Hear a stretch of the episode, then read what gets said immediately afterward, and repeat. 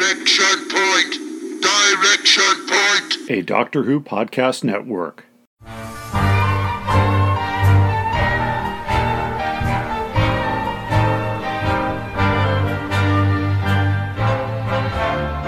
Well, hi, everybody.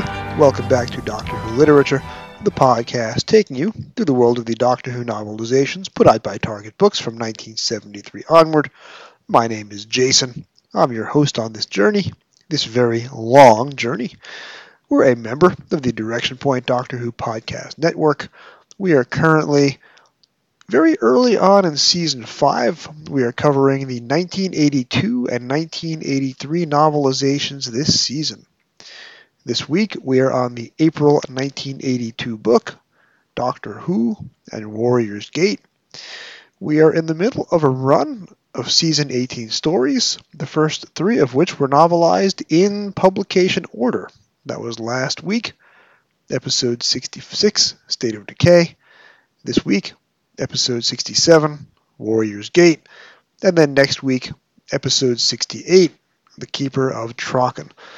The season will run through the November 1983 paperback release of Doctor Who and the Five Doctors. Coming up this season, we have several very popular returning guests. Some of the guests behind my top five most downloaded episodes of all time are going to be back this season.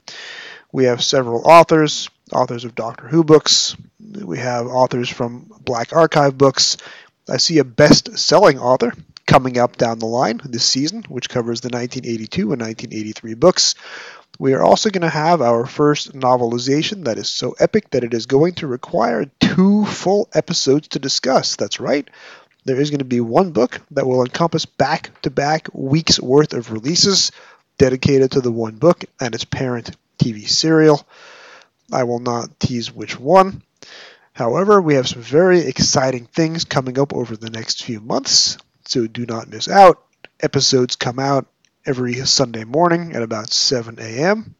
Greenwich Meridian time, and you can also find them on your podcatcher of choice.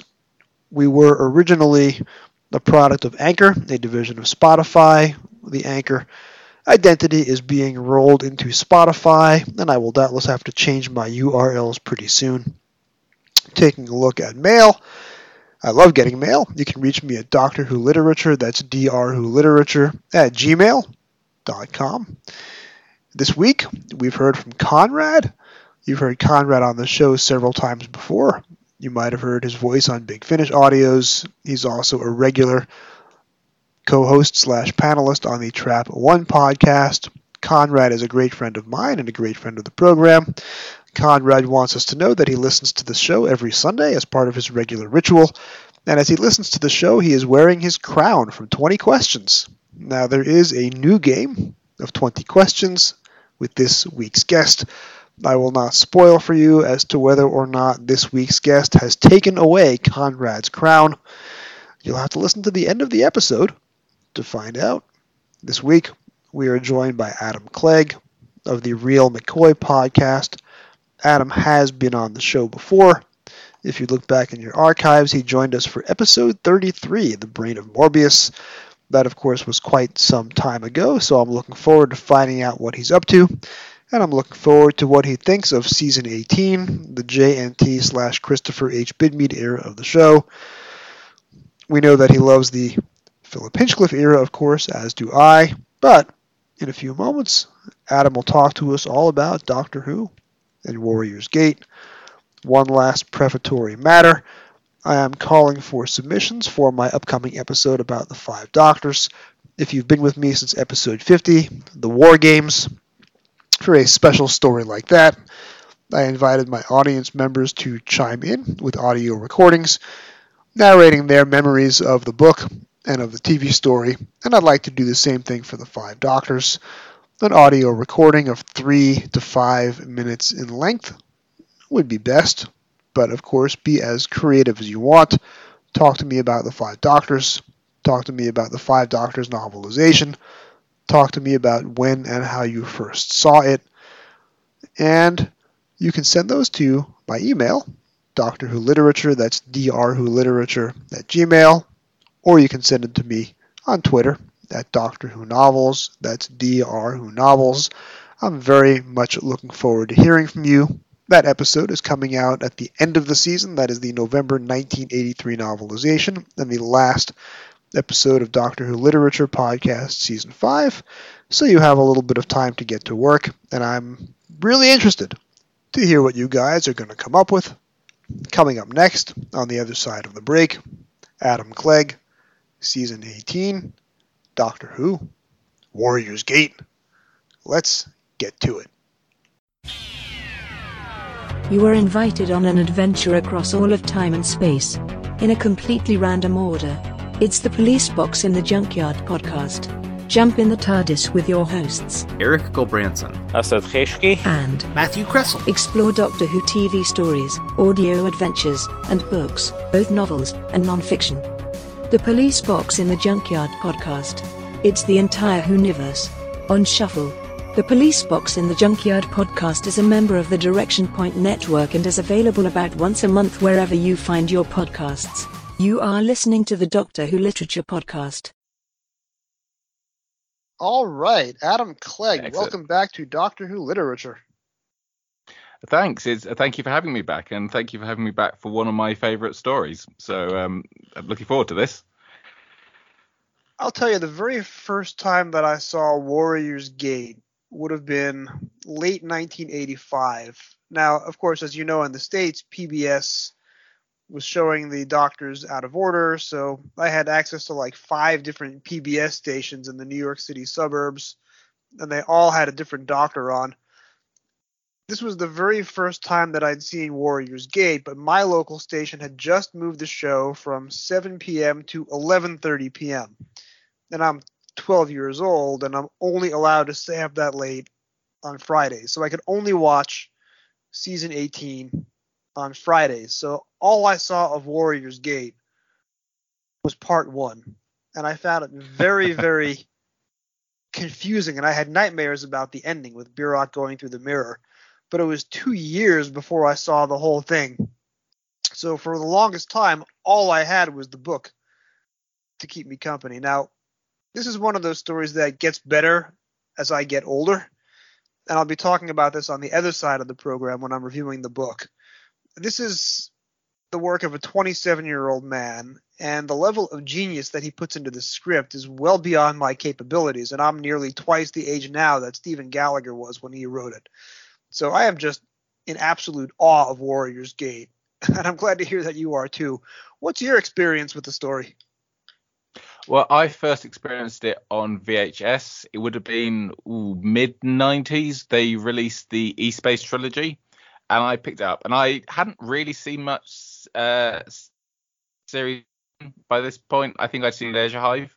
I don't think I'd seen Logopolis by this stage or Keep of Traken. But I just, I, I love, I love the whole set. And like, like I said, series 18 is one of my all-time favorite eras of the show. Um, but yeah, Warriors Gate, I, I just loved instantly because I think for me, it it's kind of one of those examples of what I, this little subgenre in Doctor Who, which is the Doctor in really weird spaces. So you get like this, Mind Robber, Ghostlight. I kind of feel you don't get it so much in the modern series, but I think you can make maybe a case for Heaven Sent. Uh, certainly, sections of It Takes You Away, definitely. Um, and yeah, I just it's one of those stories that the logic is interesting, but it just it, it just draws you in. It's very it's a very visual story. People often joke with Doctor Who that you know it looks cheap and everything, etc., etc. But Doctor Who is in many ways a television experience uh, first and foremost because it is such a visual show. It's a visual show from the moment Ian and Barbara first walk into the into this blue police box, end up in this otherworldly space. Um, and this is you know this is so visual. And I mean, it's a it's one of the stories that as I've gotten older, I've appreciated it, but I also appreciated how lucky we are that it is so good, given the production of it was nightmarish by all accounts. Not to put too fine a point on it, yes. and yeah, so there was a lot of let's say tension uh, during a time when it was fairly tense behind the scenes anyway. Um, but it works. It's one of those few cases. Sometimes something like that, you know, you get that kind of tension and something just doesn't work. And other times something this good comes out of it. And Yeah, because you and I were both at Galley last year. Stephen Gallagher was there, and he was he chatted a bit about this, and it was interesting for me because it was actually one of his earliest TV works, I think. Like he's had a really like long and good career in British t- TV since, but this was very early on, and he, he you know he said there was a lot of changes made, but he was very he wasn't one of those writers like they changed it. How dare they? He was like, no, it's fine. I, I you know very much a professional approach. I thought. I was in the coffee clutch with him. That's where you have eight or ten guests sitting around a boardroom table on the convention level of the LAX Marriott. So I was there. Uh, David Barsky, who's a frequent contributor to this program, was there. And I'm sure Stephen said the same thing at several different panels over the course of that weekend. But what struck me is that he was comparing his experience with Christopher H. Bidmead script editing this story versus comparing the experience of Eric Saward script editing Terminus two years later. He said that he still considers it his story, even though Bidmead made some changes because he and Bidmead were on the same level and they were thinking of the same things. So he considers the work his own. Whereas what happened with Terminus is is quite a different story. Yes, yeah, I it's it's yes that, that I understand that as well. I mean, I don't particularly like Terminus. I haven't watched it for a while. I definitely, you know, will always go to Warriors Gate if uh, between the two of them. Uh, but yeah, some writers, particularly during that kind of early to mid 80s, just don't have any luck with productions at all. like really disastrous, in fact.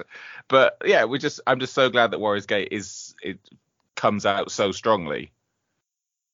I want to backtrack a moment because you made a very interesting statement about the new series and I guess the phrase that I'll use is liminal spaces because I've seen that used a lot. There are probably a few more new series stories that are set in that kind of uh, you know null space or virtual space. Looking a little bit further back in time than Heaven Sent, I think we could put Amy's Choice in that category. Mm. That's a dream episode where the Doctor is being stalked by an antagonist that has a connection to him and they're never quite sure when they're in the real world versus not. And along the same lines, going back to Amy, the girl who waited also takes place in an unusual space where the rules of physics and the rules of time have been completely inverted.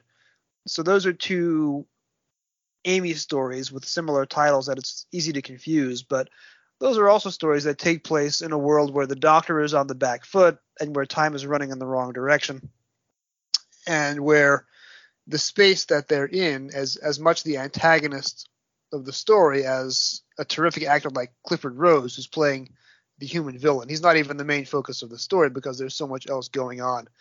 And I think if we were to brainstorm, we could probably think of other class other new series adventures that have the same uh, kind of vibe. There was one I think it was Can You Hear Me? One of the uh, middle season Jodie Whittaker stories. Mm-hmm which also takes place in a space where the doctor is not in control. Very interesting type of storytelling. Yeah, no, that that's actually a fairly good point. When it's interesting you mentioned the girl who waited because I was when I was thinking about you know these kind of stories, I did half consider that, and I think you're right actually. And again, with Amy's choice, actually weirdly didn't pop into my head. I guess what's different now is that things like Ghostlight Warriors Gate and you know the Mind Robber. Those are like my three examples. um, they were generally considered. You know, when when I was a fan, started being a fan in the, in the 90s, those were considered like the weird ones. And I don't think people tend to think of the Girl Who Waited or Amy's Choice as, as or even Heaven Sent again as weird. And maybe it's because we're more used to those sort of stories. There's an audience now that's more used to that kind of weirdness. Whether maybe when the classic show was first, classic series was first running, uh, there was they that kind of using that kind of space felt newer in a way. Um, I mean, I'm not I'm not sure, but it is it is it is a favorite subgene. I like it when Doctor goes to weird places um, and and oddities and uh, you know I'm one of those people. I'm like, does the plot make sense? No, but I like the vibes. So it's uh, if, if it's weird enough, I will just go along with it. You also raised an interesting point and let's talk about this for a few minutes. You talk about the production nightmare behind Warriors Gate. it is interesting to note that when you're talking about the classic series stories between 63 and 89, which take place in these liminal spaces, there's that phrase again, it's always because there's some crisis in the production team. So, for example, Celestial Toymaker, you have the outgoing producer is trying to get William Hartnell fired. When he's Mhm. not able to get Hartnell fired, he quits the series and is replaced by a different producer halfway through the production block. You then have the situation where you're on a multiple drafts of a story by multiple writers. So the original idea for Celestial Toymaker has little relation to what gets filmed. William Hartnell is only in the first 10 minutes of part one and the last 10 minutes of part four. So that's a nightmarish space in a story that is made under nightmarish circumstances, and its hmm. reputation and fandom has taken a pretty big hit. Mind Robber is created because part six of The Dominators was deemed too boring to air, so they cut that down to a five part story.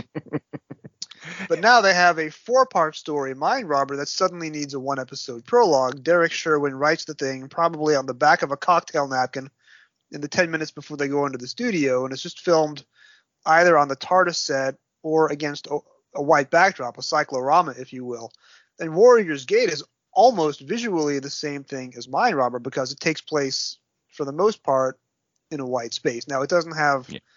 The white robot, and it's not made as quickly or as haphazardly as Mind Robber, but do you want to talk about what happened with director Paul Joyce during the making of this story? Because I think it's going to be very informative when we talk about Warriors Gate, and we'll get into the differences between the book and the TV episode. But I think it'll be informative for you to tell us just why the making of the TV episode was such a disaster.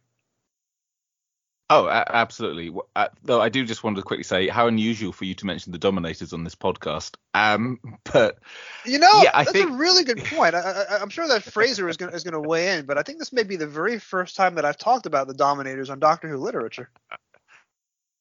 I, Hi, Fraser. it- it- it's a rarely mentioned story.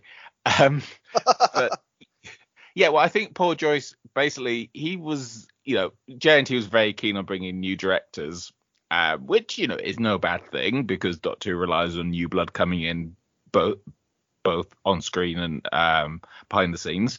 And Paul Joyce, I believe, had done one or two things for the BBC. I don't know his exact career. Um, but and been and I think JNT had liked it and, and brought him in. But of course, the thing is, Paul Joyce came in wanting to make a film. I mean, he talks about that on the on the on the making of. You know, he had huge filmic kind of vision, and he immediately runs into trouble because he want he starts filming. There's that one shot. I think it's in the first episode where it scans along the the, the, spaceship, and it's it's a lovely shot. But he includes the ceiling, the studio ceiling with the lights on. Now this upsets the lighting technicians and there's a whole hoo-ha about that. And basically, it seems like obviously Doctor Who is not a film, and it, particularly back then, even now, it's made always under quite tight conditions, and and especially back then. You know, if you know that the, the BBC's filming schedule, it, it's very tight. You know, you get so you get up to you get so many days of filming, you get so many hours in the studio. If you go past ten o'clock, uh, I think it's 10 o'clock, uh, you get charged extreme amounts of overtime. Um, or, or somebody from the electricians union might just turn off the lights. Who can tell? And it, basically, you have to work within the system. You can do great work within the system, but you you kind of have to respect it because you're part of a team. Paul Joyce is very much like, no, I'm the director. This does not go down well. I mean, one of the fascinating things about the, the, the making of documentary for this is he's really rude about Barry Letts. Like he's really dismissive of Barry Letts, which is so unusual because people generally, you know, people love Barry Letts. Uh, you know, anyone else talks about him, they wonder. He's like Barry.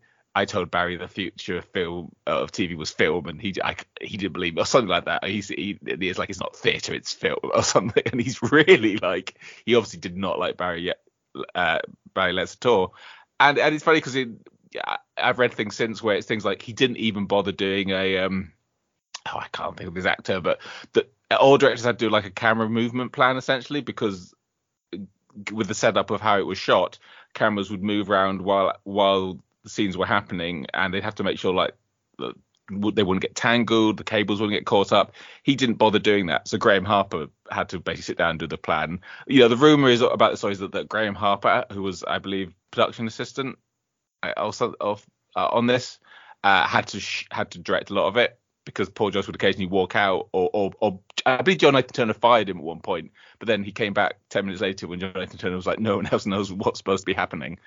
Um, it, yeah, it's really fascinating. It's worth reading interviews with him. Like he's Paul Joyce has never even for a moment gone actually maybe I was working in a system that wasn't ready for that, and I, I you know, at the end of the day, obviously everyone wants to create great Doctor Who, but at the end of the day, you have to get X amount of minutes in a can, or there's nothing going to be shown on TV. I don't think he ever quite accepted that, uh, you know. But it worked. It miraculously, what got to screen was good. Those are some really interesting points you bring up. So, I mean, when you're talking about Barry Letts, Barry Letts was a very innovative director for his Mm. time, and he was not afraid to fire a director who couldn't play within the bounds of the system. I mean, we know now from the season eight Blu-ray that he fired Timothy Combe from ever working on Doctor Who again after what happened with Oh, Mind of yeah. Evil, where Combe didn't get enough coverage uh, of the soldiers' faces during the outdoor battle scene in part in episode five slash episode six. So Barry Letts was a director himself, and he would get rid of you if you couldn't play within the rules. Mhm. JNT must have been aware of what happened during season 17 of the classic series with Nightmare of Eden and Alan Bromly, who Mhm. got fired the last night in the studio because he could not control his actors. But Bromly was old fashioned and stodgy, and he was kind of a dinosaur. I think it was his last work as a director. Whereas Paul Joyce is a young Turk. Paul Joyce, and this is my recollection from having read the Blu ray Warriors Gate production notes, Joyce wanted to do the thing basically single camera, which is, of course, mm-hmm. how we do movies now, but you can't do single camera on a five camera setup when you only have two and a half hours in studio and you're making this thing over four or, or six nights. It's just not possible to get 90 minutes of television that way. So at the same time, this is the second time in the making of season 18 where a director basically gets sacked by JNT because he's being too creative for his own good.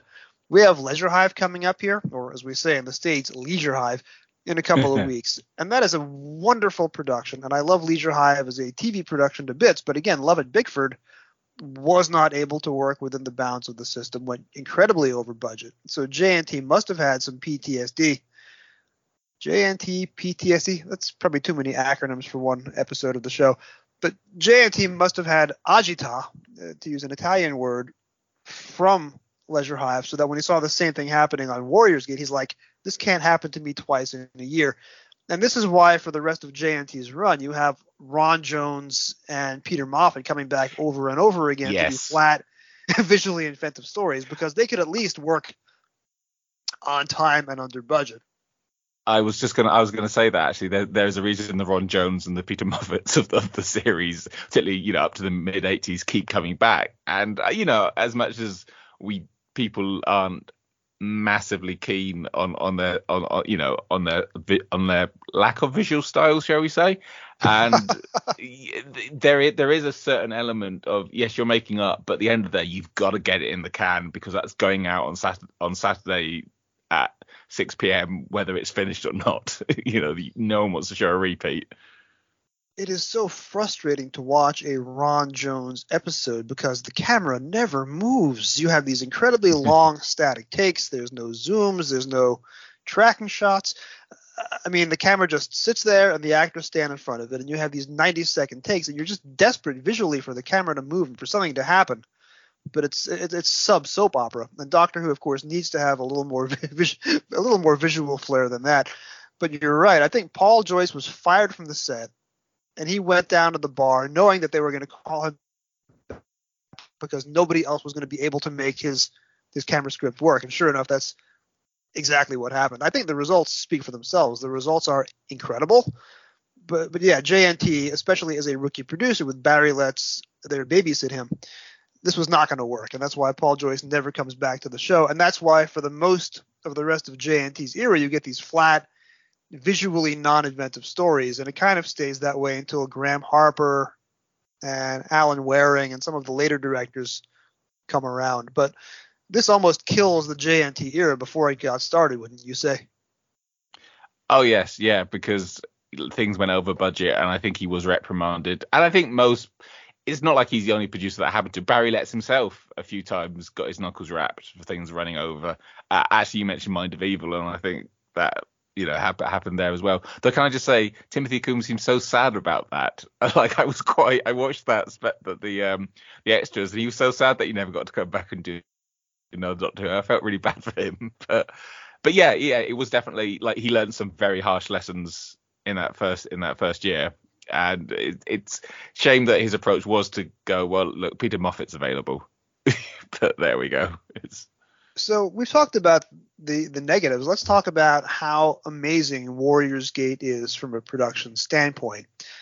Just start naming some things that you love about the visual look of the story, and I bet you that my list is almost exactly the same. I think I was going to say everything, but I, I love things like. we, we, we'll take it as read everything, but. yeah. Obviously, the, the, the, it it's it's surprising. I, obviously, you mentioned Mind Robber earlier. How effective a white void is, like, and it is a proper white void, and that works very well. The Tharils moving to it, that kind of after image effect, you know, fairly simple by today's standards, but definitely effective. The the Tharil makeup, really good. Like they don't come up often when we talk about good makeup in monster makeup in Doctor Who, but really nice, really nice. I uh, obviously Tom Baker walking through black and white still ph- photographs.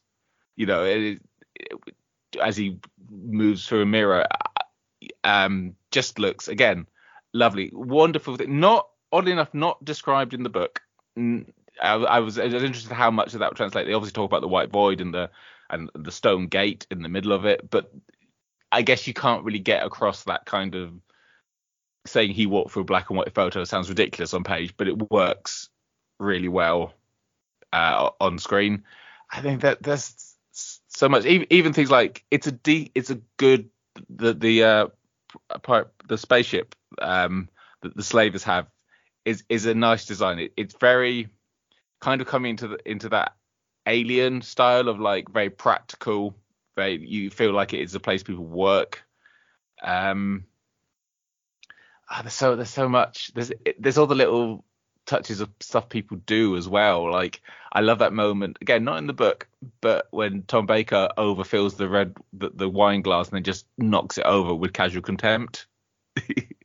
uh, but yeah, it's just it's just it's one of those, those, those, I think it really is one of those Doctor stories where sometimes Doctor Who's fighting, particularly classic Who, sometimes it's fighting against the production design, but this is one where everyone just seemed to be on the same page.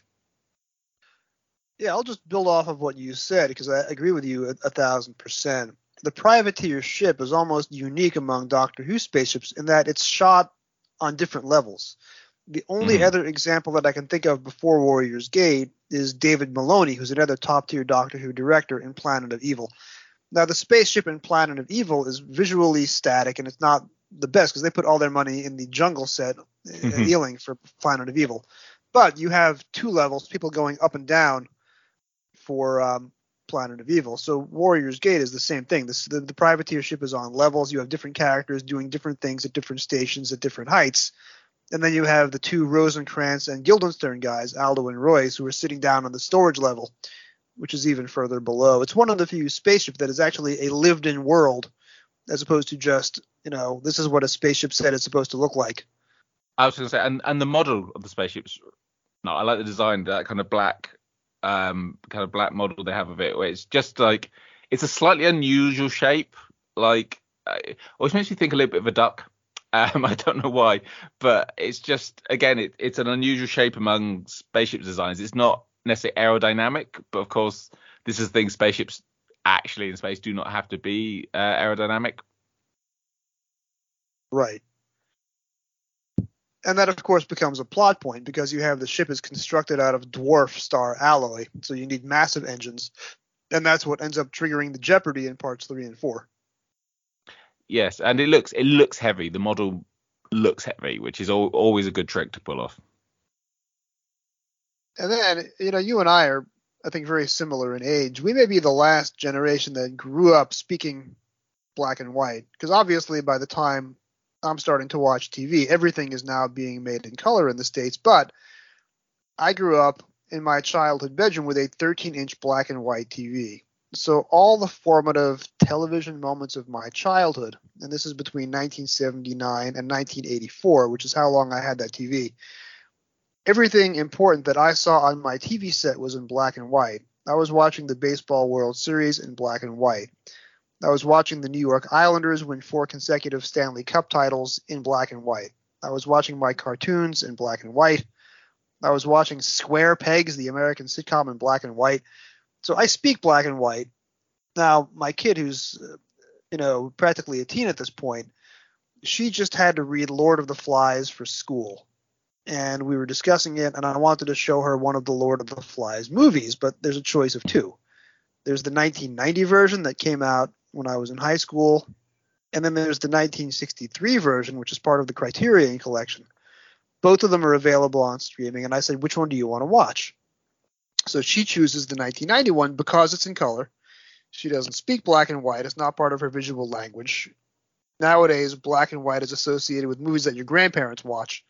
So it doesn't work for her. So she wanted to watch the 1990 version of Lord of the Flies, which is much, much worse than the 1963 version. So she made the wrong choice. But for her, it had to be it had to be in color. Then just to talk about a show that I talk about almost as much as The Dominators, let's talk about Better Call Saul. That is a series that takes place over multiple timelines, but you know when you're in the future because in Better Call Saul, the future is always in black and white. So Warriors Gate almost does the same trick 35 years earlier, right? When you're in N-space, you're in color. When you're in the void, it's monochrome. You're just a, a white void. And when you're in E space, you're at Powis Castle, which is black and white. So that's again Paul Joyce thinking outside of the box. And then Better Call Saul comes along 35 years later and does an entire half season in black and white because that was their visual code for this is the future. It's not in color anymore.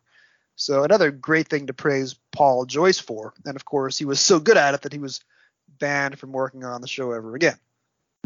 I believe Vince Gilligan is a big Warriors Gate fan, so you know it's wouldn't surprise me. But yeah, it's just it is a visual language that you know we hadn't really seen in Dot Two up to this point. Um, but you now it probably wouldn't surprise as much because it was interesting what you're saying about black and white. I presume do kids still understand black and white as I mean, okay, Better Call Saul is, is flash forward. Uh, is it flash forwards or the present? Um, depending on how you look at it. Um, but you know, I understand black and white. If I see black and white in the show from the 90s, for example, they're showing you know a flashback. That's that's the idea. I'm just curious if that's still like, do people still associate black and white? Oh, this must be a flashback, or you know, flash forward in the case of Better Call Saul. But it's interesting, yeah, because TV literacy is is we're very visual visual culture, and I think it, it's changing all the time. It's changing at a rapid rate.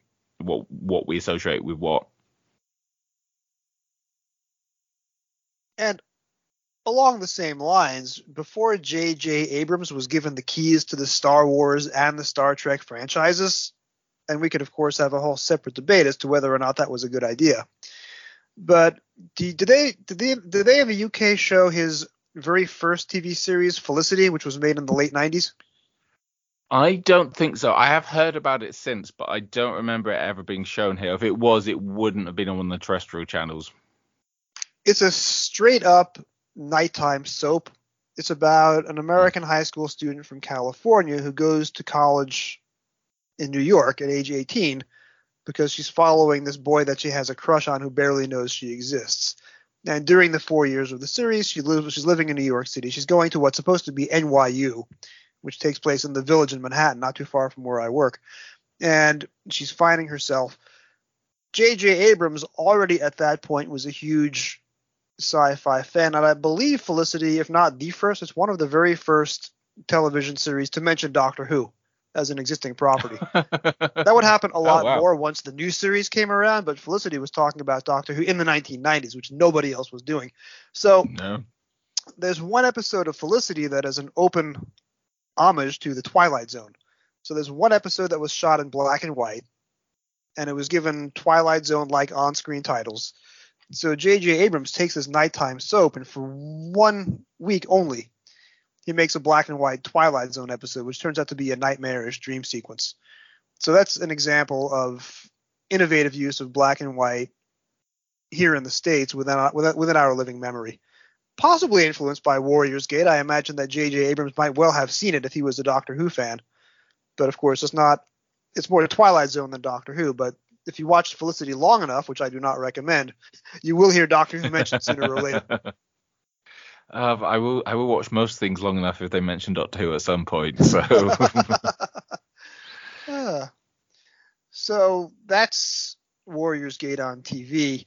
Let's segue then to the book. So I'll preface, of course, by saying that we are talking about the 1982 novelization credited to John Lydecker, who is, of course, a pseudonym for Stephen Gallagher. This was not his original manuscript. JNT was just starting to take over the target line by force of will. So he nixed the original draft because the original draft was based on the story that Gallagher submitted and not the final version that Gallagher and Bidmead wrote or co-wrote. And it doesn't contain a lot of the final TV product. So the original draft was nixed and it ended up getting revived and it was an audio and now the print version of the audio is coming out later this year as part of the revived Target imprint. So you might have heard the Jon Culshaw narration of Gallagher's original manuscript, and in a few months you'll be able to read the original manuscript. This is the revised manuscript that he had to write to keep in line with what aired on television. But even then, there are some significant differences from the TV. So this is more, it's not exactly a transcript of Warriors Gate on television. It is, while not quite as a radical departure as what's going to be coming out later this year, in 2023. This is a different version of the story, and it's one of the first Target books since the days of Malcolm Hulke that almost jettisons the original story and goes off on its own. Wouldn't you agree? Yes, yeah. I, it wasn't as far as removed as I thought it might be, but there, like you said, there are definite changes. I mean, the most obvious being the beginning. That it has like a essentially a prologue where we see the the privateer um, essentially we learn how it was damaged and how it ended that the crew ended up in the void and through that we we get a little bit more of a sense of what they come from because interestingly enough i always thought that their slave trading that they were doing was essentially legal but this kind of hints that it's not there's a lot of talk about black market and they have to run a blockade so it slightly shifts that and one thing we don't know is the Antonine killer. Is he a Tharil because he's mentioned as, as a cub? Is he a Tharil or is he from some other alien species entirely that we never get to meet? Never mentioned on screen. I read it as a Tharil because, like I said, cub, and it talks about paws. So it, to me, it would make sense that he's a Tharil. Uh, Tharil. Um, but yeah, you know, that's never actually that's never confirmed. Um, yeah, no, I was thinking about it. There, there's, there, I don't think he's, he's he's described beyond what he thinks about himself. There's never an outside description of him. And he's also trying to destroy the privateer, which has hundreds of Tharils on board, which would be a point against him not being a Tharil. But I guess I don't have the answer to that without asking Stephen Gallagher himself, which I utterly f- failed to do at Galley last year. That should have been my first question. What is the Antonine? Yeah, it's. I just I always just presumed it was even with the killing. I yeah, because I know, wondered like like you, I wondered about the the killing of the Thals, but I thought maybe there's a sense of better dead than slaves. Uh, but it it it's vague because you know there's talk of a blockade, but it's never clear if it's just uh, one species doing the blockade or it's a collection or quite what what the, the background is is here something else that I love about the book, and again, I'm going to go into this in much more detail. I've already written my script for the back half of this program, which, as we're talking on Thursday afternoon, I have not recorded yet. So, what Gallagher does that's interesting is he takes a lot of the long, silent, visual passages on TV and he converts it into prose, and he offers a lot of written explanations in the book for things that are never explained or are only implied on television. I think it's a fascinating way to write. So rather than doing a transcript of Paul Joyce's shooting script, he is telling a different story almost because he's giving you context for things that you never would have guessed from watching the television. So it's almost hard science fiction, whereas the TV is much more lyrical. So that's why I made the point about it being nearly a different story. Did you have the same experience reading this? You know, finding explanations for things on television that you didn't realize needed explaining? Um, yeah, there, there was some some interesting moments. Um, it's little things like um, the, the doctor when he gets hit by the time winds. He talks about his hand getting old, which, and I'm not sure if that was something that was in the script originally or, or something that he added because obviously the, the doctor hand is injured, but it's this indicates that it's aging him, which feels almost a appropriate for series 18 when you consider what you know a few stories earlier he was aged in the leisure hive and you know a couple of stories from this he's going to be uh, regenerating felt thematically appropriate to a lot of what series 18 does. I, I think oddly enough the bit that really sticks with me is the Gundan at the end where Oh, yeah. it comes out it comes out the mirror and it looks like it's going to attack but then it's he did, he has this lovely little line about it. I can't quite remember how it goes, but he talks about how it wasn't built to think because then or to think too deeply because then it would have to consider how horrible its actions were. But it had been there to you know uh, free the slaves from the masters. But who were the slaves now?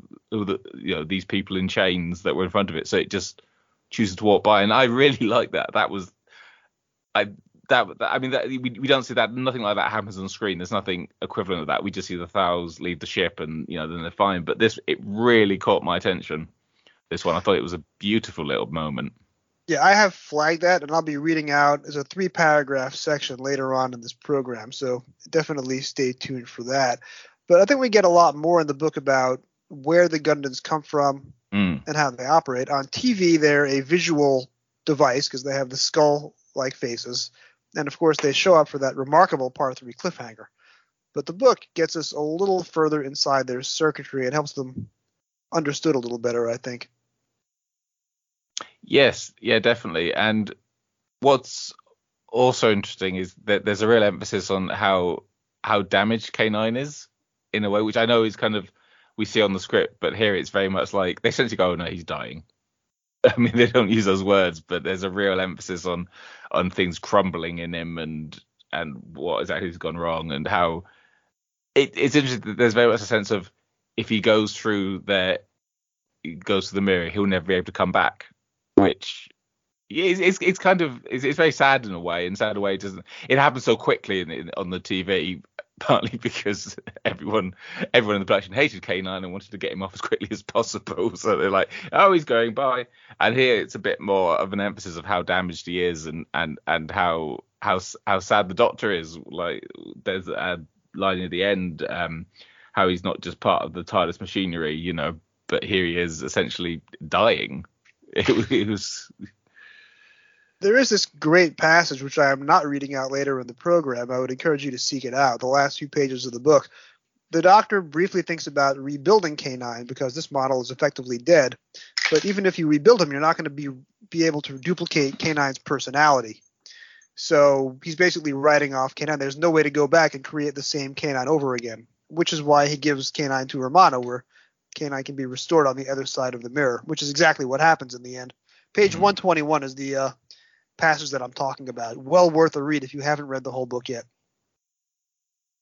Yeah, definitely, definitely. I, it, it, what was interesting for me is a lot of the scripts in because obviously, you know, Gary has talked about how much the script was changed. A lot of it's, at least a lot of the lines that I recognise are in there.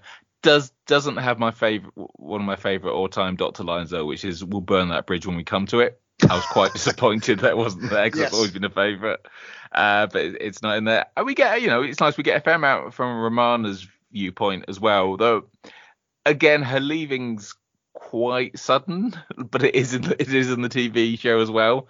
I, I I'd be interested if um the revised version if he builds up to it a bit more because there's kind of like at the beginning she's like you know, Gallifrey's mentioned and stuff, and then but at the end she just goes, no, I don't want to go back actually.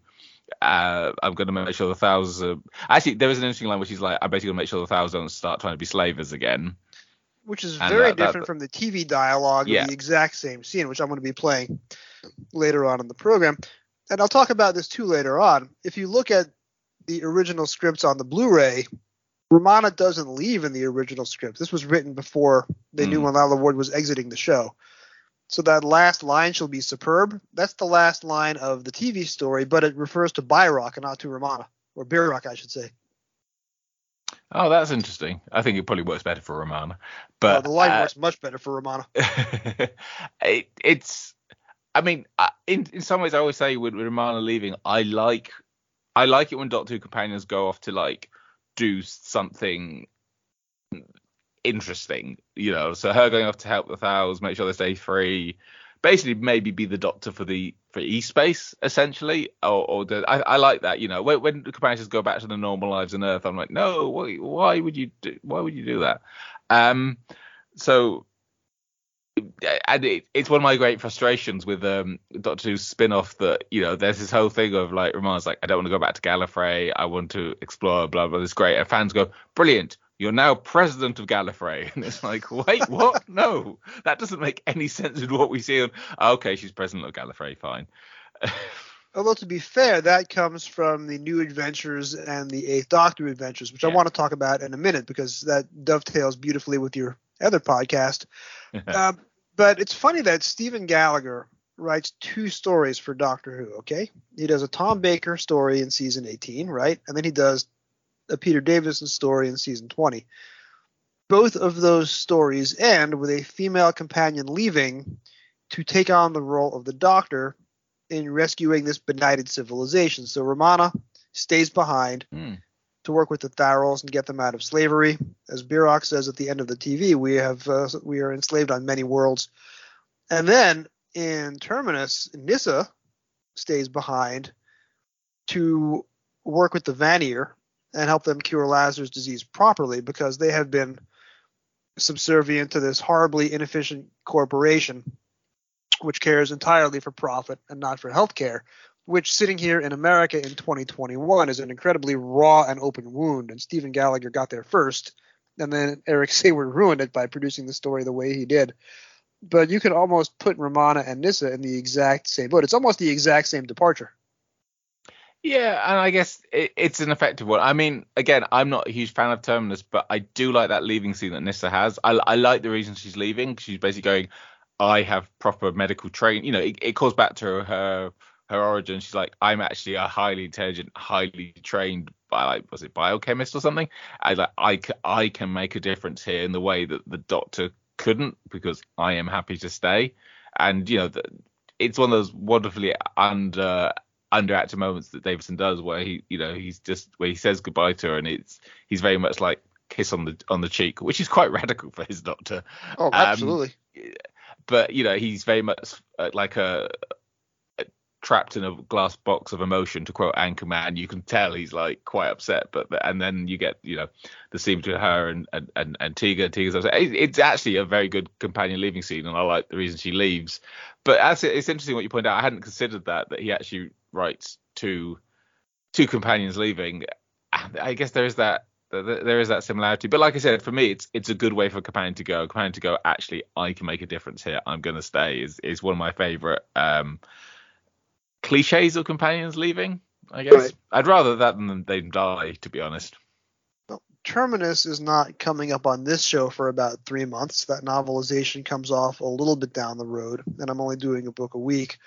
But the novelization of Terminus, I think, will also make clear the story that is produced is not the story that Stephen Gallagher wanted to tell. And the story that Stephen Gallagher wanted to tell is much better preserved in the novelization, which has none of the many flaws of Terminus, the TV episode. So I'm going to have a different guest on for that, but I think you'll find when you listen to that in about three months, we'll be touching on a lot of the same points with regard to the original script versus the TV production.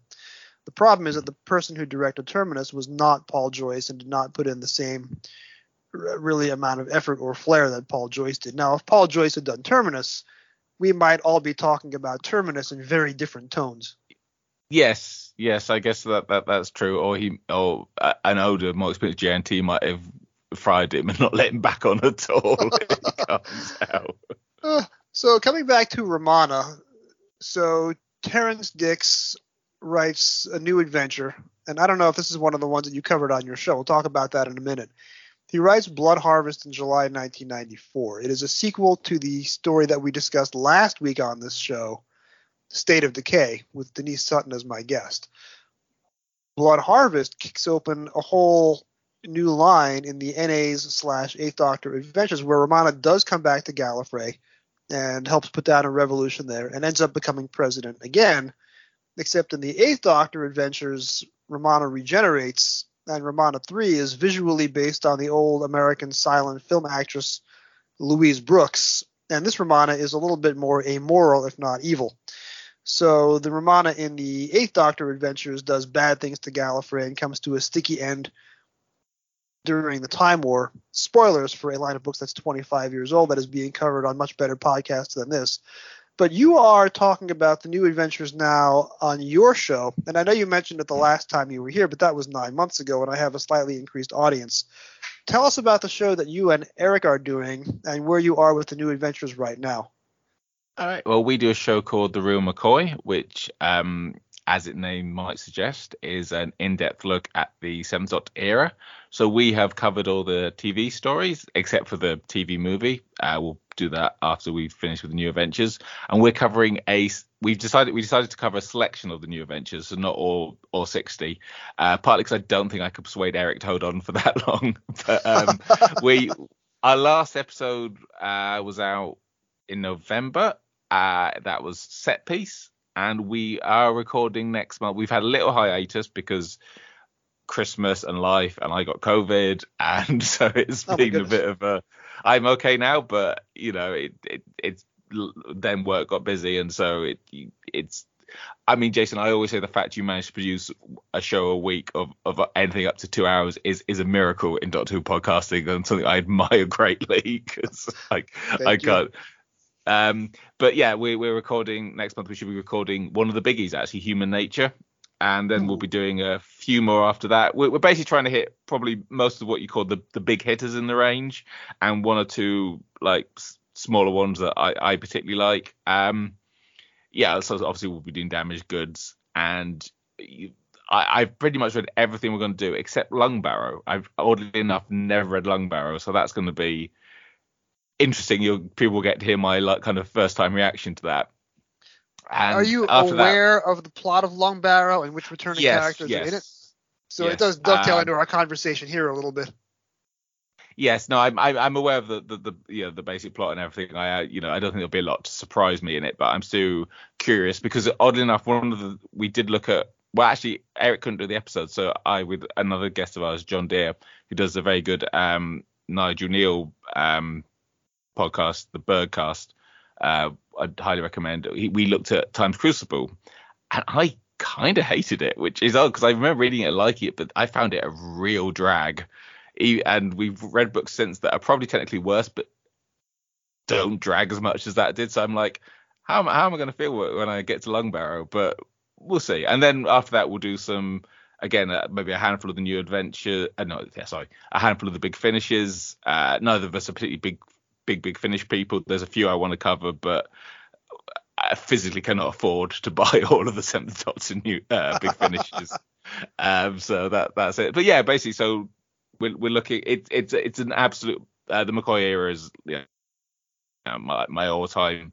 Like my era in many ways, and so it's just a lovely chance to go in depth on, on an era I love and, and and talk about two anarchists who like going around blowing stuff up. Really, And the new adventures are my Doctor Who. As much as I love season 18 and my all-time favorite classic series story is coming up on this show in about five or six weeks. As much as I am a classic series guy, and as much as the black and white portion of the classic series is almost my favorite era of the show, especially the Hartnells. New Adventures came out when I turned 18. I started reading them as a freshman in college. They took me up until my second to last year of law school, which is when the Seventh Doctor regenerated and they lost the license, and the Doctor transferred over to the BBC books leaving behind a series of Doctorless New Adventures starring a different character, which I largely have not read. But the New Adventures and I came of age together, and that was Mhm. back then. It was the center of gravity for Doctor Who fandom because it was the only, not counting the DWM comic strips, it was the only ongoing story in Doctor Who. So all of us on rec.arts.drwho, it was one book a month, and we were discussing the books as they came out, and there were polls and there were reviews, and we had some of the authors joining us on rec.arts.drwho to discuss their books or other authors in the same range. It was an incredible time for fandom because we were all there watching these books get created, and a lot of fans ended up becoming first time authors. You have all these people in their 20s writing full length Doctor Who novels for the first time. And as I've said before, Doctor Who is at its best when it's being made by radical young people in their 20s, like Stephen Gallagher, who's 27, like Verity Lambert, who's about 27 when she starts producing the show, like I imagine Paul Joyce as the director. I haven't looked up his age, but I would assume he was in his late 20s, if not early 30s. So Doctor Who is best when young people are creating and doing whatever they want, and that's what the new adventures were. And again, some of the books are better than others. You know, the expression goes, a person is smart, people are stupid. Some of the NAs don't work, but as a whole, they are much, much greater than the sum of their parts because of what they were Mhm. doing and when they were doing it, and what these authors went on to do later in their careers between the Cornells and, the Lance Parkins, and especially Russell T Davies, who wrote one of the most highly regarded new adventures. So I just envy you guys on your journey, and I I listened to your set piece recently, so I'm looking forward to following along to see where you go next.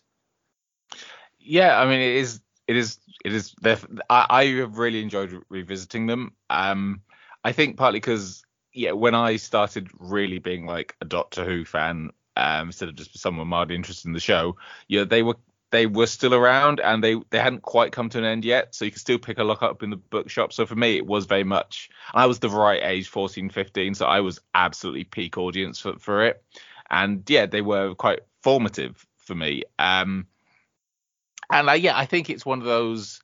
It is one of those periods of two spin-offs that I think almost needed to happen. They because you know they they push the shows in all sorts of ways that that wouldn't have happened before and wouldn't happen now.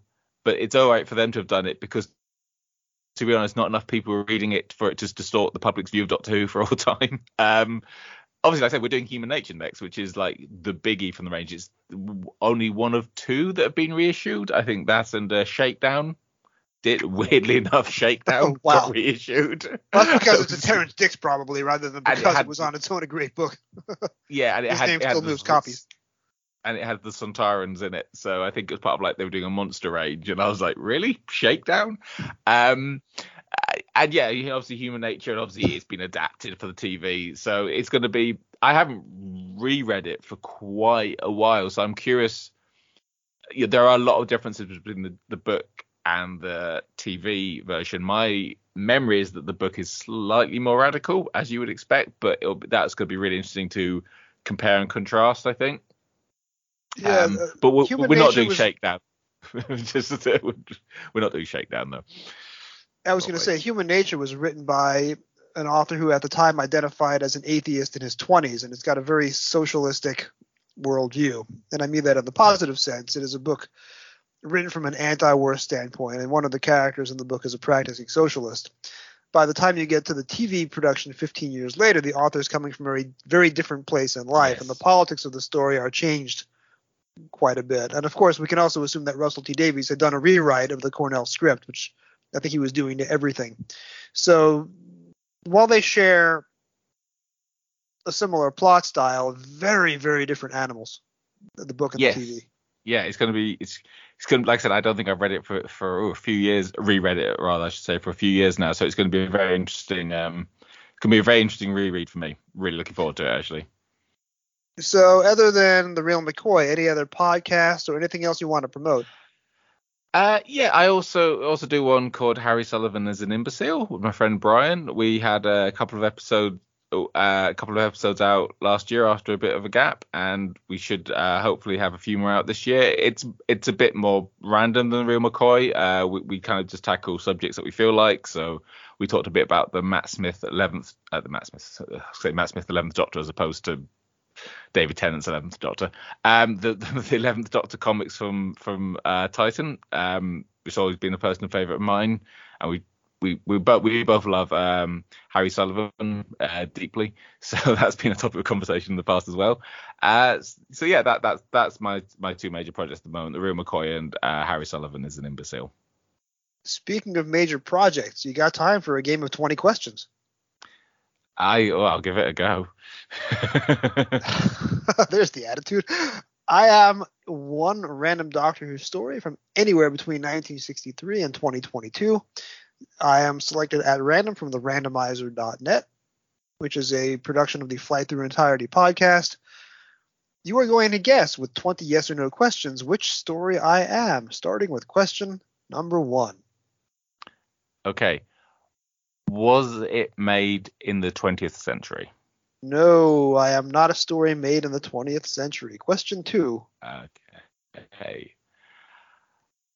Were you made under RTD as a showrunner? Yes, I was. I am an RTD showrun story. Question three. Is Rose the companion? No, Rose is not the companion. So you're one for three, but you've narrowed it down pretty well. Question four. Is Martha the companion? Yes, she is. Which is funny because we were just talking about her in another context. Question five. So just because there are ways that I could caught out on this, are you a series three story? Yes, I am a series Right. three story. Question six. Are you set in the past?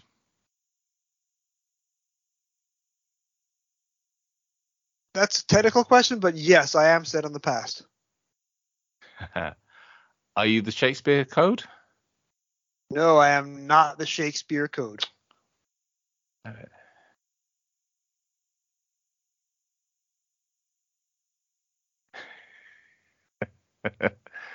Are you human nature? oh,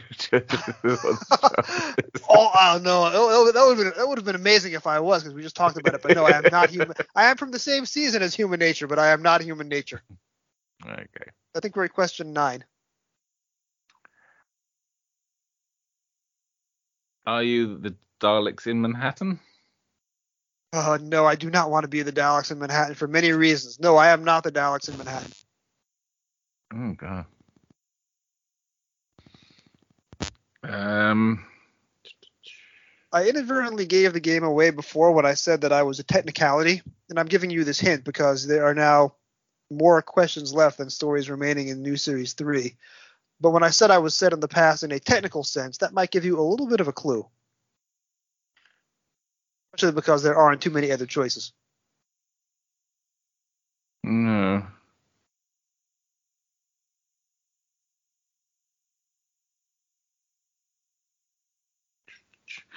Are you Blink? Yes, I am Blink because part of me takes place in the 1920s and part of me takes place in 1969. Uh, I, I, I'm glad I got it, but imagine if it'd been Human Nature, that would just everything would have synced perfectly. But That would have been oh, hilarious. Actually, the very first choice that I got was a Hartnell that I've already covered on this show before, so this is the second choice, but we have not done Blink yet, and it's always worth talking about Blink, which, by the way, shares a cast member in common with Planet of Evil, making this an episode that is now referred to Planet of Evil twice. Yes, yes, it does, doesn't it? I always, I always, I always forget there's actually quite a, a small little, interesting little body of of new Who actors who appeared in old Who, um, like Linda Baron, because I old enough, I was, I was listening to people talking about Enlightenment earlier, and uh, yeah, good old Captain Wrack. Um, yeah, oh, that's good. I can't remember what, I can't remember how many questions I took last time I did this, so I'm just going to presume I've either about, about the same number. I really need to hire an intern to go back and categorize the show and figure out which 20 questions I've done and which episodes and how many people have gotten it and how many questions. I know that Conrad is the reigning king because he got it in six, and Pete Lambert is the co-king with an asterisk. So if Conrad is number one, Pete Lambert is one A. So you are not one of the winners yet, but maybe next time you'll get it in more than Con. Maybe you'll get it in less than Conrad next time. We'll see.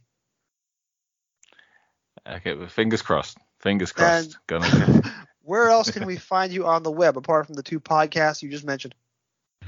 Um, you can find me on Twitter as long as it lasts, which may not be much longer.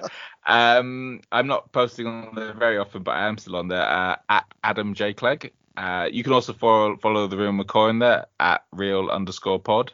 Uh, I'm also on Instagram, but I only occasionally post when I get a tattoo or a particularly good dog photo. Um, and I cannot remember what my Instagram thing is. Give me a second. Okay, uh, yeah, you can find me as Adam Clegg on there, uh, or Fluid Link, uh, which yes is the Doctor Who reference. Um, Yes. so yeah, that's pretty much um, pretty much it for me online at the moment. All right, Adam, thanks so much. Stick around after we disconnect, and I will book another appearance for you. Have a great rest of the night. Uh-huh. Thank you again. Th- uh, thank you, been a real pleasure.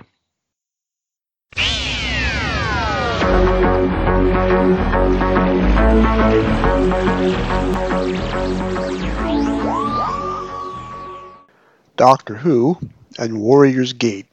Written by Stephen Gallagher, writing as John Lydecker, televised as Warrior's Gate, teleplay by Stephen Gallagher, televised in January 1981, published in April 1982, cover artist Andrew Skilleter.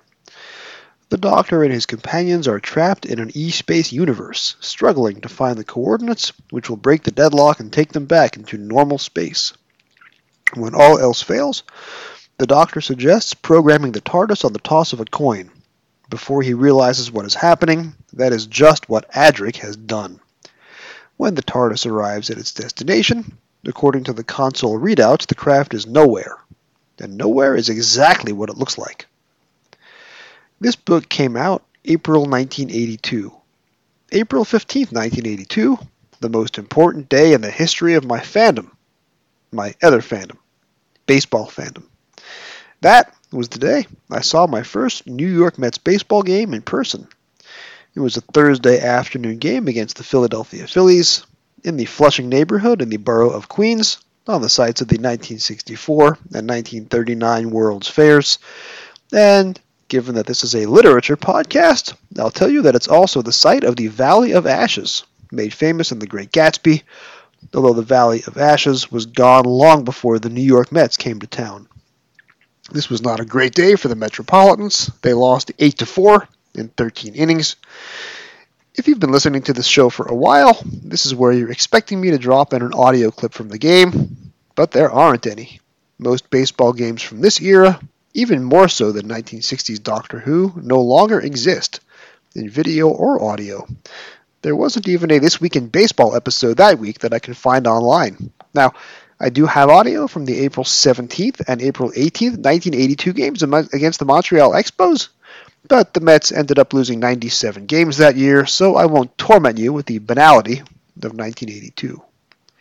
Paul Scoones pointed out on Twitter regarding last week's episode, State of Decay, that State of Decay was the first novelization he bought on its initial release.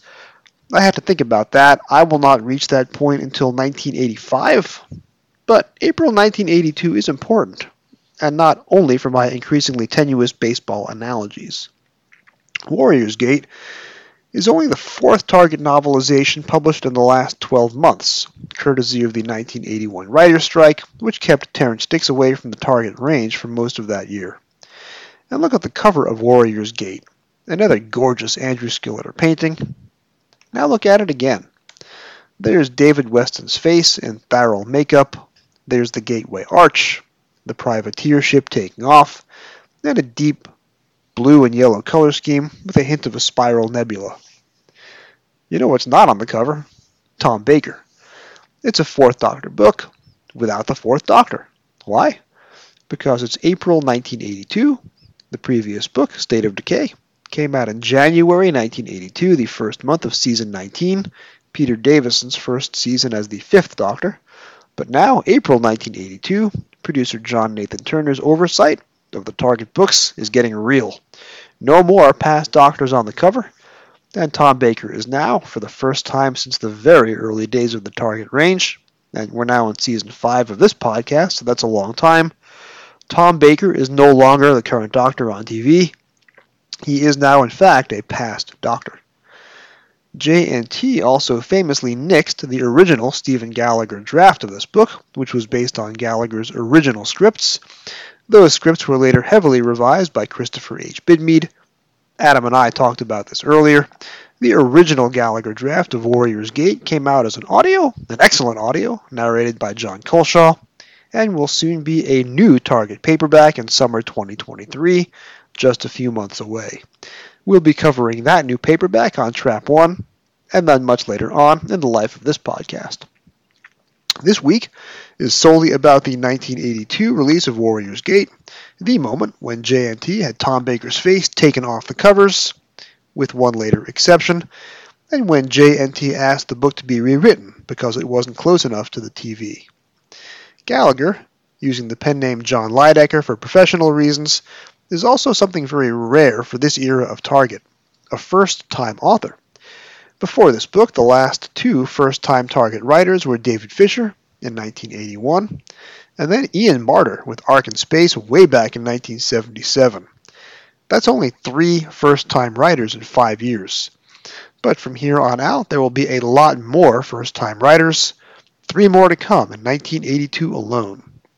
So this book is fresh.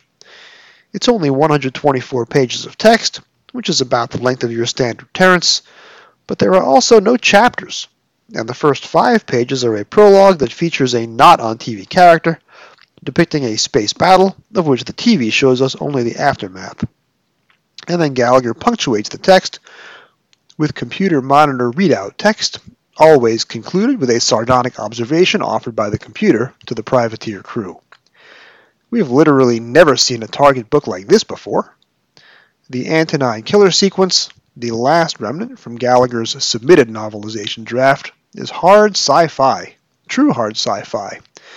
The only comparison with a previous Target is the Robert Holmes penned prologue to The Time Warrior, but the Holmes prologue at least featured that TV story's villain. The Antonine Killer here, perhaps a Tharil, perhaps some other species bent on destroying slave ships, Adam and I are unsure, is never referenced on TV. Gallagher's second scene in the book is filtered through the eyes of Packard, the privateer's first officer, delightfully played by Kenneth Cope on TV. And this stuff is funny. Workplace comedy. Office space for a science fiction slave ship. The computer refers to the privateer crew as boobs, and Packard's observations are acerbic. Quote, Packard couldn't tell whether he, Captain Rorvik was being strong and silent, or if his mind had gone blank, sorry, gone offline to sort and dump information. Or, Lane wasn't the fastest or the brightest, but he was the biggest, and that counted for a lot. Gallagher also offers prose explanations for concepts described only poetically on TV. Page 10. What is a time sensitive? Quote, Time sensitivity was the Tharil's curse. From an infinite range of possible futures, they could select one and visualize it in detail, as if it had already happened. Sometimes, in moments of extreme trance, their bodies would shimmer and glow, dancing between those possible futures, and only loosely anchored in the present. It took intense concentration to bring a Tharil back into phase with the moment, or chains. The heaviest chains would do the job just as efficiently. Again, hard sci-fi, a bracing change from our previous Target adaptations. Now compare pages 1 through 12 of the book with the first several minutes of the TV Part 1. There's almost no overlap. The privateer scene has almost entirely different dialogue, and Aldo and Royce, the two Greek chorus characters a la The Hidden Fortress, or a la a particular 1977 sci-fi movie shot at Pinewood and on location in Tunisia, they're on TV, but don't show up in the book until much later. Gallagher also adds privateer crewmen Nestor and Jos, J-O-S, also not named on television. The first TARDIS scene is markedly different from the TV in terms of dialogue, and you can relax. I'll spend the rest of this essay taking it as read that the book, after the JNT requested rewrites, is still very different from the TV, and not doing a line by line comparison except to say that Gallagher, as Terrance the book before, doesn't get into who Adric is, or was Adric already dead in the TV chronology by April 1982, but does give us on page 14 a good view of the Doctor's psyche from Romana's view. Quote, Romana had seen this mood before.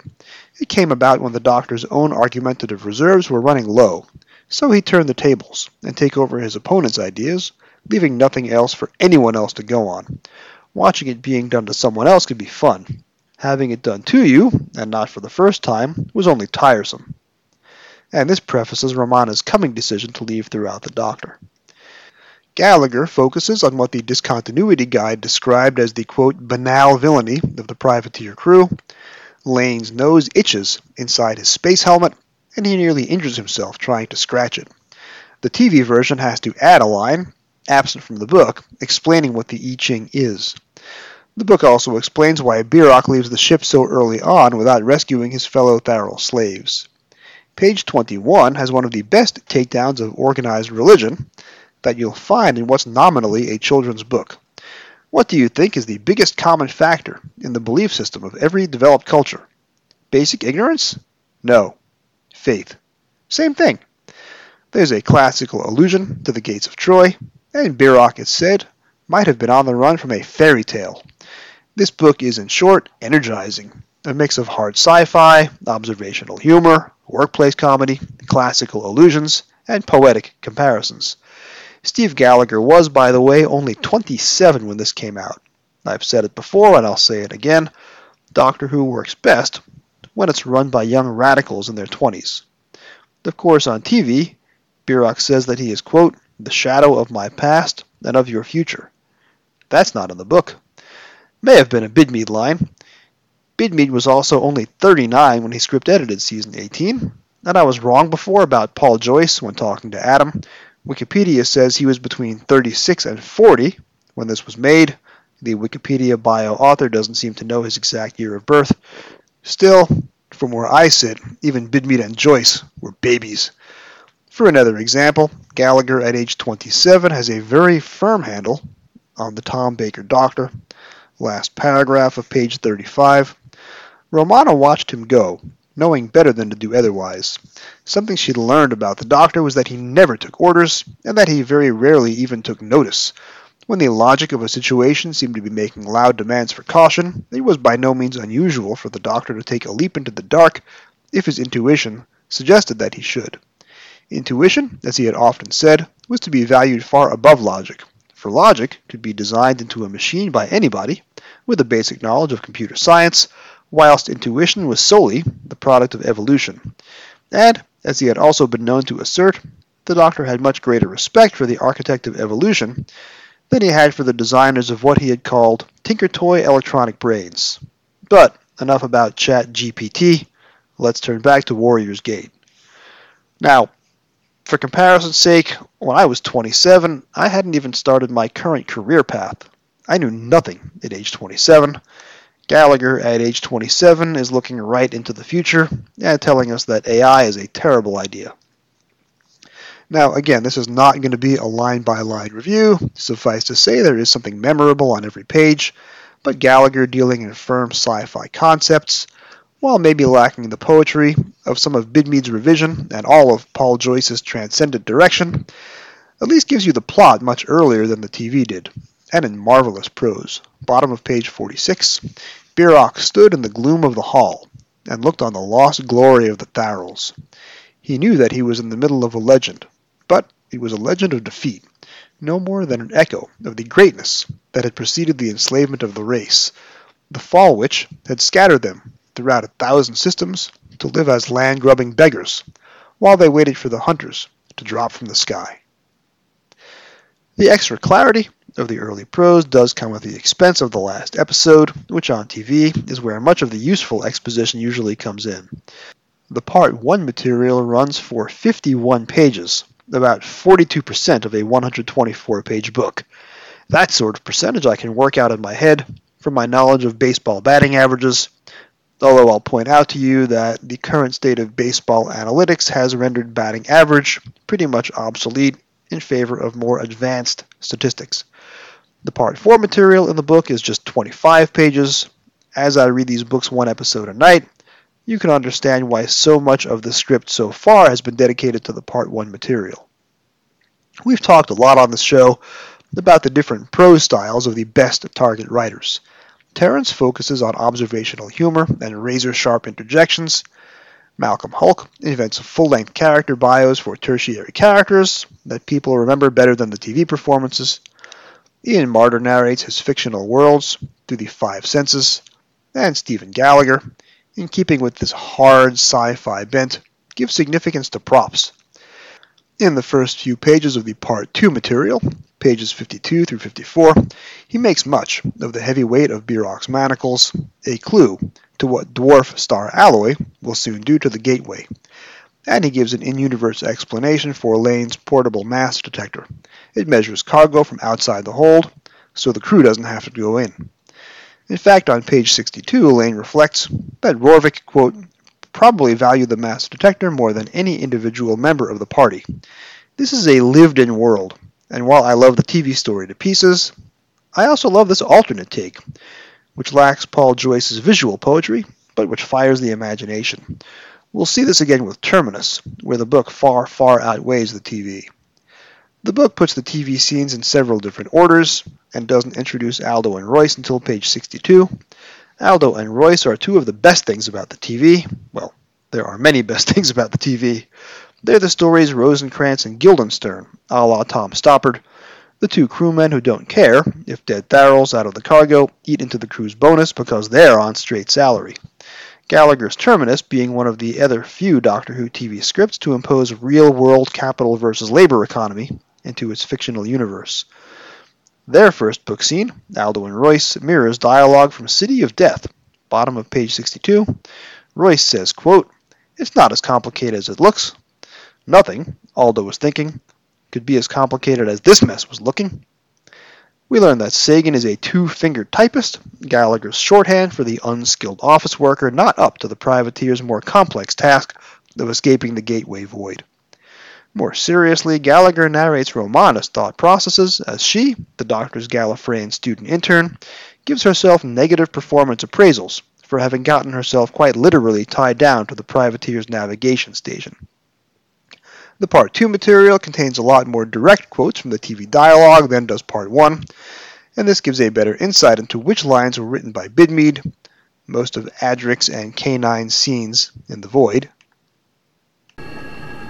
well, I thought you went that way. Mass detection circuits indicate maximum reading on current vector. Probability of error. Well, what is the probability of error, K9? Recomputing. Probability of error 87.7948%.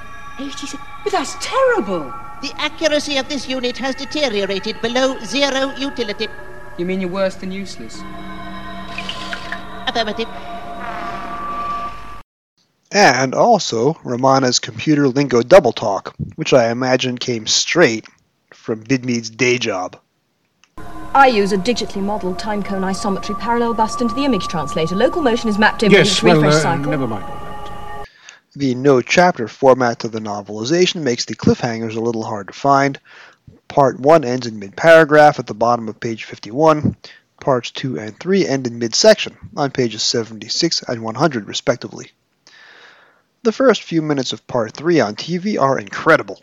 Well, the whole story, incredible, but just take the small burst of scenes in microcosm. K9 trying unsuccessfully to teach the privateer crew something about physics. The doctor on the far side of the mirror talking to Biroc. The book contains these component scenes, albeit with different dialogue, while lacking the visual poetry of the TV. I may have said that earlier. The book does explain how the doctor got through the mirror by touching it with his hand that had been scarred by the time winds. This journey is never explained or rationalized on TV. Something I've only just noticed is that the story seems to be a big influence on what Christopher H. Bidmead is going to do next. We're introduced to an impossible locale, and then in part 3, that impossible locale starts collapsing in on itself which is exactly how Bidmead is going to structure his coming scripts for Logopolis and then Castrovalva. The shrinking of the gateway, which is teased in part 3 here, both on TV and on the corresponding book material, is not so different from the entropy that destroys Logopolis or the recursive occlusion that will destroy Castrovalva. That's three consecutive novelizations of TV stories that seem to have been a big influence on Bidmead's own writing. The many references to Unearthly Child and Logopolis, see episode 65, and the colony ship story in State of Decay, that is revisited after a fashion in Frontios, see episode 66. Something else Gallagher does here, by the way, that Bidmead will soon do in the Logopolis book, and boy am I excited for that episode, is to convert TV dialogue into inner monologue or prose. On TV, Romana explains to Adric about dwarf star alloy and why the privateer engines are so big. But in the book, she's by herself, and it's all shown through her thoughts. There's an actual explanation of what dwarf star alloy is, followed eventually on page 103 by the very poetic description, quote, the only substance dense enough to pin down a dream. Gallagher gets right into Romana's head on page 88. As much as I love Lalla Ward, it's unfair that this book, the second to last novelization to feature her, and her final story in TV order, check that, third to last, is the one that gets into her head best. Page 88. She sat on the floor, as far away from the water and the filth as she could get, and tried to think. Dwarf star metal, time sensitivity, K9's incomprehensible raving, all of the revelations and discoveries of the last few hours spun together in a cosmos where there was no beauty or sense. She was more than ever aware of the need to find the doctor, but now for the second time she found herself under restraint, and for the second time she really had only herself to blame. Now the job of contacting the doctor, wherever he might be, was left to Adric. Even though he was able, this was a burden that was neither fair nor particularly well starred. It was all looking very bleak. And on the bottom of page 89, Gallagher lays clear the real meaning of the Gateway Void, in a way the TV story does not. The TV story I love for the visuals, but the book, which offers tantalizing explanations of everything that Paul Joyce achieved with visual effects or editing, is also something I love. Page 89. Now Romana can see the void for what it was. Not a true emptiness, but the neutral ground, where all the alternate possibilities that made up her future were in a state of rest. Ahead was the gateway, far off but invisible no longer, and it seemed to her that behind the tumble down ruin, so close that it would need only a firm belief to make it real, stood a structure that shone gold and magnificent. They seemed to be floating towards it. They were probably running, but Romana had no sensation of making any effort or fighting any resistance. And page 91, she'd had a glimpse of a kind of paradise, and nothing could ever quite be the same. You will miss some of the visual flourishes added for TV. The Doctor knocking over the goblet in the past in Part 3, that he later picks up in the present in Part 1, the way Lane and Romana circle each other in the privateer's hold, mirroring identical actions between Lane and Biroc in Part 1, and yeah, I just wanted to bring up Lane in this essay somehow, one of my favorite tertiary characters in the classic series. You could tell the story without him, and the new series would tell this kind of story without him, but why would you want to lose that performance? In the book, Romana and Lazlo have a long dialogue scene, full of inventive wordplay. All this is wordless on TV. Each version is good. On TV, of course, the banquet scene late in Part 3 is perfection. I know, I know, that's not a very objective statement. Let's break it down. The dialogue between Biroc and the Doctor contains an expert's understanding of history, but the author is only 27 years old, or 39 if Bidmead wrote that. The TV visuals and time jumping and video editing are a great leap forward for Doctor Who's stylistic evolution. The cliffhanger is a terrific misdirection. You know what? Let's listen to the audio. Of course, sadly, without the video, the audio is only the half of it, but it is still very, very, very good. Such variety. Where did it all come from? The universe is our garden. Ah. So this is what it was all like. At the height of our empire, before the Tharils became the slaves of men. I notice you don't do too badly for staff. This garden of yours, the universe, how do you manage it? We use our power. For those who travel on the time winds, the vastness of space is no obstacle. Everything is ours.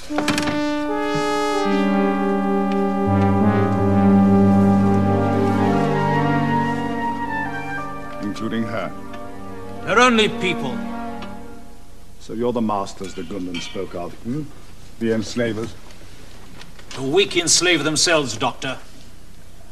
You and I know that. Yes. Yes. This is no way to run an empire.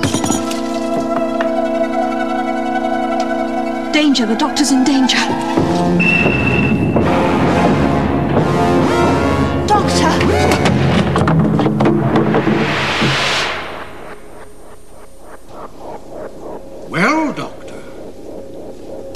This is a surprise.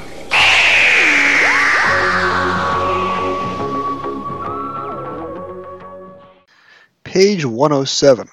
Romana's alliterative statement about the backblast backlash is a little shorter and a little less alliterative in print, but it's still here. Honestly, I don't get why people dislike that line. And on page 108, Gallagher takes a moment from out of the climax to give a plaintive last word the privateer's onboard computer sensors. Rec room coffee dispenser now inoperable. The machine prints out. The most minor in a long list of catastrophic disasters about to befall the privateer and her crew.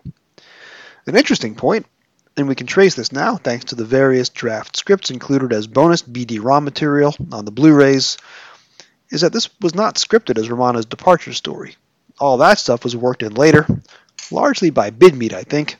There's an incredible scene in part 4 where Romana literally becomes the doctor by repeating everything he says, only better. Right. Stop! If I'm not back for whatever reason in 13 and a half minutes, I want you to dematerialize. Without you? I am not letting you go alone. That's an order. It's about time you started accepting orders. It is long past time, but how do you think you're going to find the cable? With my eye. Adric and I have seen it. Good. Come on. I'm coming too. You are not. It's long past time you learned to obey orders. Now stay here, and if we are not back, for whatever reason, in 13 and a half minutes, I want you to dematerialize. Do you understand? I like that. I think you're improving. It's a matter of complete indifference to me. Indifference. 13 and a half minutes. I'm sure you will. This TV scene, which I do not get tired of listening to, is in the book, although shorter, and with some dialogue reallocated. Much of the Part 4 material, all 25 pages of it, is like that. I assume the end result on TV owes much to Bidmead and to Tom Baker and Lalla Ward in rehearsal. Last week, episode 66, State of Decay, I mentioned that Terrance missed an opportunity, with Romana imagining the Doctor's death, to tease the coming events of Logopolis. On page 113 here is a scene eerily similar to the Logopolis climax of the Pharos project. The Doctor is shoved off a catwalk while trying to short out a cable, carrying a charge that could end the universe. But no teasing Logopolis here either. In the book, the cable is not supposed to be shorted out, and while Rorvik rants about getting something done, the theme of the episode is do nothing. And as Gallagher explains the disastrous consequence of the backblast on page 116, he does so with a sentence that could have come out of Logopolis, quote, Matter is only energy locked down tight. Energy is matter set free. Page 117, by the way, almost predicts the end of Earthshock, which aired a month before the book came out, though the similarity is almost entirely coincidental, I'm sure. Of Adric, Gallagher writes, Perhaps one day he'd understand the pointlessness of dying alongside them, but that day was far away. In April 1982, not so much. Page 120 is a remarkable meditation on the last of the Gundans, and why it gives up its mission to kill the brutes who rule. Adam mentioned it earlier. I'll give you the full text. It's difficult to imagine the workings of the Gundan's dark soul. For an age it had waited, obedient to its prime command, to kill the brutes who rule. In some ways it was an uncomplicated soul, bent to a single purpose, but in order to operate independently in territory where its masters could never go, it needed a measure of analytical judgment. Not much. Never enough to allow it to reflect on its orders, just enough to let them carry it out, to seek out and punish the brutes who rule. And who were the rulers now? Who wore the chains? And who held the whips? Who ran? And who chased? The Gundan had pondered these issues as it walked alone through the abandoned gateway. Now it walked on past Biroc, ignoring him.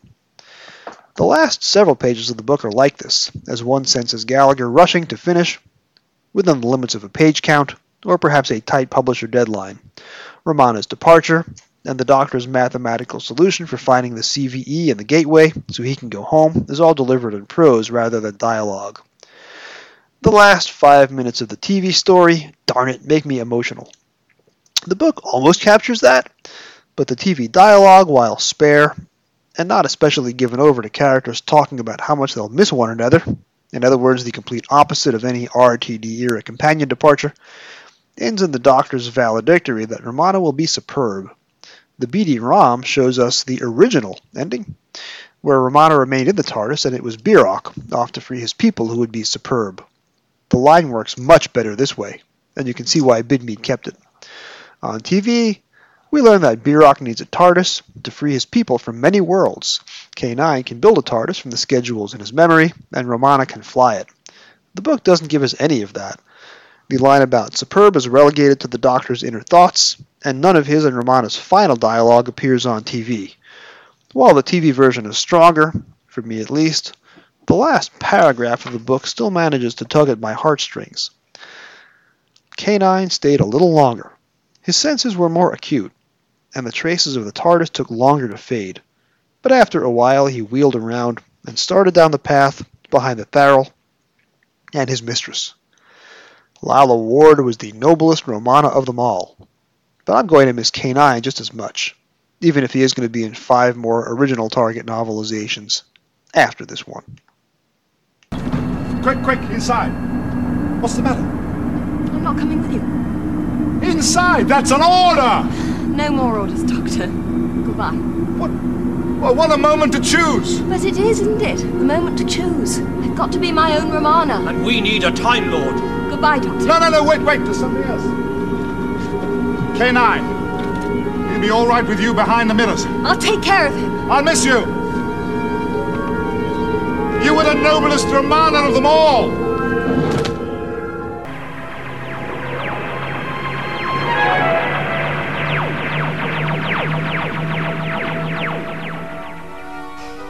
TARDIS. Gone. TARDIS preserved in concept, Mistress. This unit contains all necessary schedules for duplication of the TARDIS, Mistress. Exactly, K9. Biroc will help us use the gateway to travel anywhere in E-space, and we can give him time technology. You shall be our Time Lord. And we will travel far. Our people are enslaved on many planets. And you and I, K9, are going to help Biroc free them. That's something we've got to do, don't you think? Affirmative, Mistress. Will Romana be all right? All right. She'll be superb.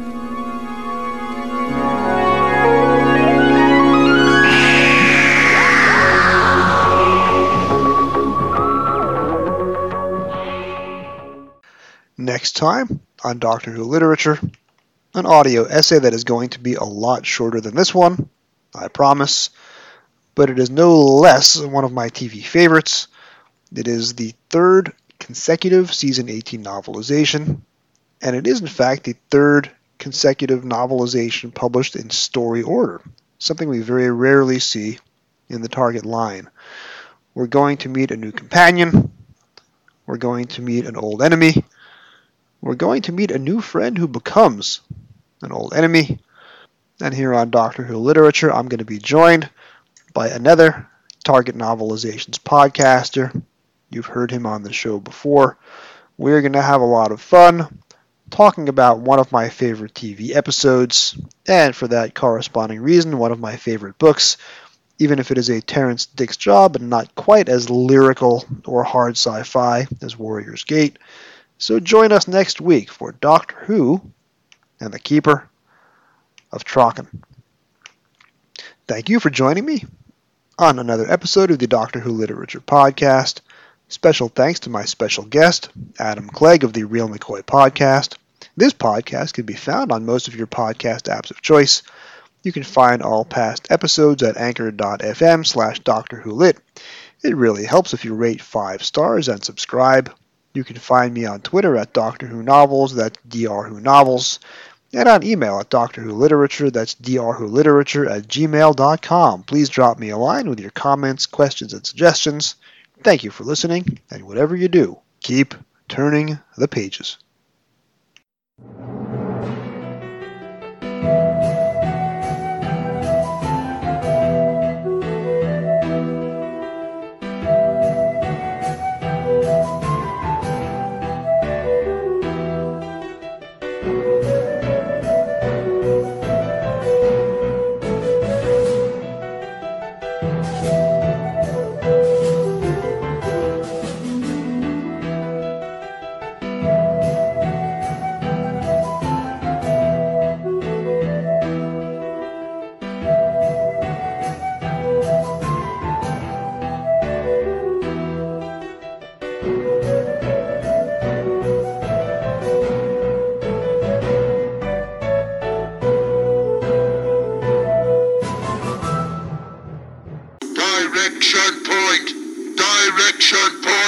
Doctor Who podcast network.